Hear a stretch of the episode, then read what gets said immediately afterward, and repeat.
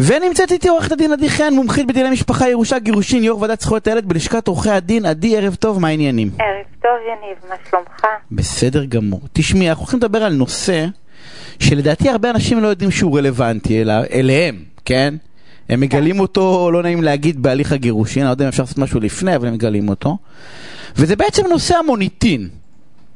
נכון, אחד מבני הזוג, יש לו צוואר מוניטין, פרופסור באוניברסיטה, מרצה ידוע, סופט, אנשים שיש להם, את יודעת, שם, בתחומם. ואז מגיעים להליך הגירושים, ומסתבר שיש לזה משמעות, זה אפילו משמעות גדולה. נכון. ואתה צודק, אגב, שהרבה אנשים לא מודעים לתחום הזה, לנושא המוניטין. אז בוא נסביר לאנשים מה המשמעות של נושא המוניטין. דרך אגב, זה בכל תחום. אתה יכול להיות צורף מדהים, אתה יכול להיות מעבר לחברה שיש לך, ומעבר, אני לא מדבר בכלל על העסק, אתה המוניטין שיש לך, אתה מאמן כושר, מאמן כושר למשל, מאוד ידוע, זה עוד פעם, זה לא העסק, זה המוניטין שיש לך. נכון, אבל אנחנו גם צריכים להבחין, יש אנשים, אני אתן לך דוגמה הכי בולטת, היא הפסנתרן, יש אנשים שנולדים עם כישרון, עם גאונות, צריך להבחין. אז באמת נושא מאוד מאוד מעניין. אז בואי תעשי לנו סדר. נעשה סדר ונפשט את הנושא הזה. תראי, כל מי שהתחתן אחרי שנת 1974, החוק אומר אין לך הסכם ממון, אז כל מה שקנית וצברת במהלך החיים במאמץ משותף, מתחלק חצי חצי. מאמץ משותף זה תקופת החיים המשותפים, ולא משנה מה התרומה של כל אחד מבני הזוג. יש אחד שישב בבית, יש אחד שעבד בחוץ, לא משנה. לוקחים כמה צברו זכויות ונכסים, כמה חובות משותפים, הכל חצי חצי. חובות משותפים, הכל חצי חצי. אוקיי? אנחנו יכולים לקנות במהלך הנישואין מגרשים, דירות, נכסים מסוימים, אבל אנחנו גם יכולים לצבור הון אנושי. זה המוניטין. מה זה הון אנושי? זה כשאנחנו יוצאים, מפתחים את הקריירה, לומדים, צוברים קילומטראז'. הקילומטראז' הזה זה הניסיון, המיומנות. היום, אתה יודע, היום אתה יכול לעבוד על תיק הרבה יותר טוב ממה שעבדת לפני 10 שנים, כי אתה כבר מיומן. יש לך את היכולת לראות את זה בעיניים של מקצוען ולפתור את התיק, את הסכסוך, בקלות, בדרך הכי טובה ללקוח. כל זה נצבר, לא תוך יום, לא יומיים, תוך עבודה קשה, כשאתה עובד באמת במשך שנים על זה, נכון? שזה בעצם המוניטין. השאלה אבל, מה קורה כשאנחנו נפרדים? איך מתמחרים את הדבר הזה בכלל?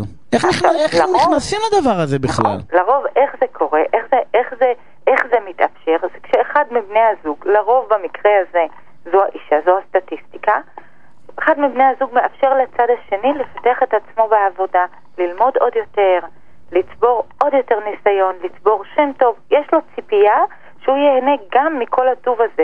אין לו ציפייה שאם הצדדים נפרדים אז הוא יהיה במצב נחות. וזה מה שקרה בפועל, שהרבה מאוד נשים שאפשרו לבני הזוג, ישבו בבית, טיפלו בילדים, אפשרו לצד השני, אפילו הרבה פעמים נסעו איתם לחול כדי רק לסייע להם לעשות עוד תואר, עוד פוסט-דוקטורט, עוד משהו, ולפתח את עצמם ולהרוויח עוד יותר. אבל התוצר של זה, זה לא הרכוש שצברנו, שצברו כאילו? התוצר זה ההון, זה אתה, זה האייקון אתה, ומה שאתה, כתוצאה ממי שאתה, אתה יכול לצבור עוד יותר תחומים. אבל איך מתמחרים דבר כזה? אז זהו, כשבאים להיפרד, אז נוצר מצב שיש אחד שידו על העליונה, הוא יש לו את המיומנות ואת היכולת לעבוד בחוץ, זה והצד השני במצב נחות. מה עושים באמת? אוקיי, בעבר בתי המשפט לא התייחסו לזה, אחר כך התחילו להתייחס לזה כמו שמשערכים שווי חברה עם אנשי מקצוע, רואי חשבון, אקטואר וכולי, אותו דבר משערכים שווי מוניטין, השווי של האדם עצמו, ההון האנושי שלו. גם החוק עצמו מדבר על נכסים עתידיים, זה נכסי הקריירה. זה בר, אבל זה בר כאילו שמעות, אפשר לעשות הדבר הזה שמעות? כן, בהחלט, אפילו בודקים כמה השווי שלך היה לפני שנכנסת לנישואין, מה התרומה של הנישואין, ועל פי זה, זה מתמטיקה בפני עצמה. אוקיי? עכשיו, היום בתי המשפט נוהגים כן לאפשר מוניטין רק במקרים חריגים, לא באופן גורף, רק כאשר צד אחד, לרוב זו בת הזוג הביתית, שמתוך כפייה נשארה או נשאר בבית וטיפל בילדים ואפשר לבן הזוג האחר להתקדם על הגב שלו, על החלפון. אבל מה זאת אומרת כפייה? תמיד יש מישהו, כאילו עוד פעם, שיש קרייריסט, לא משנה איזה שער גבר, כן? כאילו בעבודה, אז מישהו צריך לצאת מהילדים. לא, אני אתן לך דוגמה אחרת, הייתה לי לאחרונה באחד התיקים שלי. אוקיי. אחת שיש לה שני ילדים, אחד מהם בעל צרכים מיוחדים, השני בעל בעיות, נולד עם בעיות רפואיות. הייתה לה קריירה מזהירה בצבא, אוקיי? היא נאלצה לקטוע את הכל, לשבת ולטפל בילדים שלה. אוקיי. אז אישה כזו, אחרי, אני לא מדברת אחרי 5 שנים, אחרי 20 שנה, אתה צריך לפצות אותה אם אתה צריך להתגרש. אבל את מפצה אותה על מה שלה לא היה, לא מה שלא יש. לא. מה הכוונה? את באה ואומרת, אני רוצה להזכיר... על הפער ההסתכרות ביניהם. אבל אין בעיה, אתה מפצה את זה על פער ההסתכרות ביניהם, אבל בוא ניקח דוגמה אחרת. נניח אין בעיות מיוחדות, יש 3-4 ילדים, בסדר? והגבר, אני אעשה את זה בכוונה, כי זה עדיין הסטטיסטיקה אומר שזה הסטטיסטיקה. הגבר, לצורך העניין, יוצא ללמוד, עושה למועד זה, דוקטורט, ואחרי זה פרופסור, והוא ידוע, פרופסור ידוע שם, בסדר? והאישה נשארה לגדל את הילדים בבית, כי הוא באמת עבד המון המון שעות, והם טסו לחול, ועשו שבתונים, והכל והכל. אבל לא מכפייה, זה הייתה החלטה משותפת. אז את באה ואומרת שבעצם אז לא, כאילו, אז לא מאזנים את המוניטין, כי זה לא היה בכפייה כמו הסיפור לא, של האש לא. צבא? לא, דווקא כן, דווקא כן פה הנסיבות כפו עליה את השינוי הזה. אבל זה לא כפו עליה, לא תחייב, תוכל להגיד לו נשמה מותק, תחזור הביתה אחרי הצהריים שאתה מלמד מהאוניברסיטה, ותהיה מהילדים. הם בחרו, כי זה מה שעליהם נוח. אני אתן לך, אני אחדד את הנושאים, אם היא הייתה לה יכולת בחירה, באותו זמן, לצאת וללמוד ולפתח גם לעצמה קריירה, גם אם היא לא תצליח בקריירה שלה, בקריירה לא הכי מזהירה, באמת היא לא תהיה זכאית כי הייתה לה הזדמנות. אבל עם הנסיעות, ולרוב זה לא פרופסורים, לרוב זה אנשים רגילים שמפתחים את עצמם בעריכת דין, אנשי הייטק, עריכת דין, כן, לא משנה, כל מיני אנשים של מוניטין. אני אתן דוגמאות מהפרקטיקה. אם לצורך הפיתוח שלו וההתפתחות שלו היא נאלצה להישאר בבית, לטפל בילדים, מתוך אילוץ, אוקיי? עברה לחצי משרה במקום משרה שלמה. לא התפתחה בנושא לימודים וקורסים, והסתפקה בתפקידים יותר זוטרים כדי לאפשר לבן הזוג להתפתח. פה כן צריך להתחשב בה. נתן לך 2 דוגמאות מהפסיקה. קדימה. פסק הדין המכונן זה פסק דין בעניין של רואה חשבון ויועצת חינוכית. שהתחתנו יותר מ-20 שנים, היו נשואים, הוא באמת פיתח את עצמו והפך להיות בעל שם. היא נשארה מישהי אותה יועצת חינוכית, וכשרצו להיפרד, אז באמת יש פער הסתגרות ענק.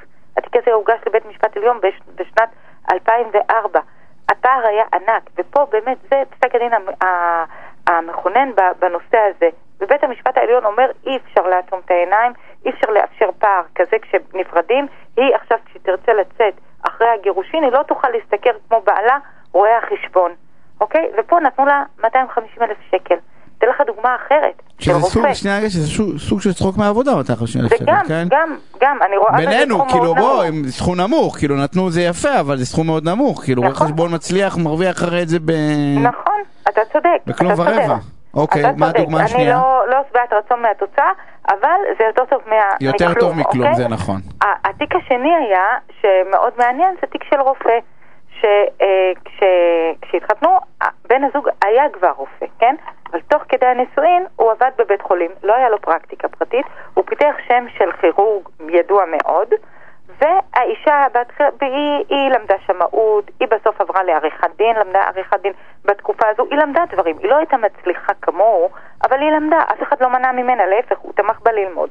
ואז כשבאו להתגרש, היא ביקשה מוניטין, את המוניטין שלו, הוא הפך להיות גברת רופא, יש לו שם, היא גם רוצה מהמוניטין שלו, אבל בית המשפט אומר לה, עורכת דין נכבדה, את פה.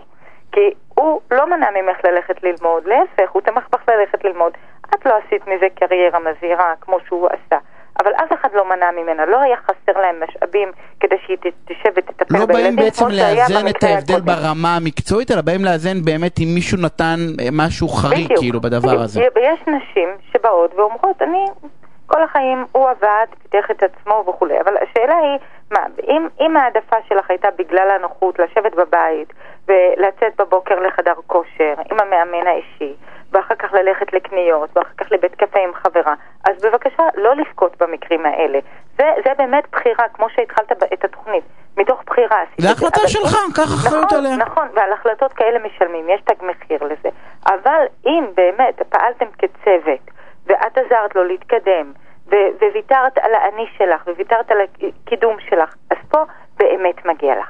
והשאלה עכשיו הכי רלוונטית, איך באמת זה קורה בפרקטיקה? איך אתה משלם לצד השני את הסכום שאתה חייב בו, אם בתשלום חד פעמי, או בתשלומים חודשיים. יש שתי גישות.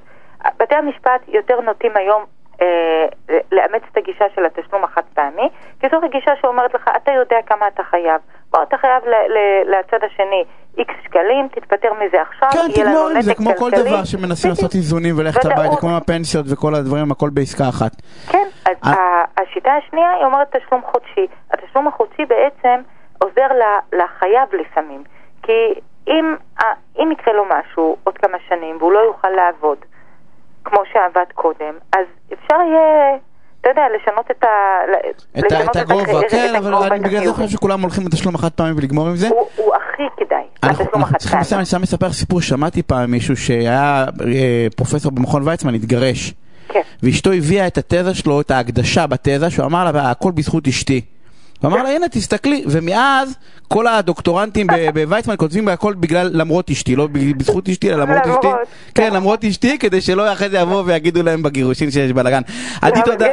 יש עוד רק משפט לסיום, שאם אתה מחליט בתקופת הנישואים להשקיע בעצמך ולפתח את עצמך, אז באמת תשים בצד סכומים, ואם ההתקדמות שלך היא על הגב של בן הזוג ועל חשבונו, על הגב זה נשמע לי קשה, אבל קח את זה בחשבון שיכול להיות שבעתיד תצטרך לשלם את זה. זה סוג של נבואה שמגשימה את עצמה, בגלל זה יש לי קושי קצת עם הטיפ הזה. אני מראש חוסך לחסוך כדי להתגרש מאשתי בעתיד בעזרת השם עוד 10 שנים. לא, כדי שתהיה הגון, שאם חלילה יקרה משהו, אז הנה יש את הסכום הזה, הוא שלה. אם אני מספיק, אם יש לי מוניטין, אז יש לי מאיפה לשלם. עדי, תודה רבה.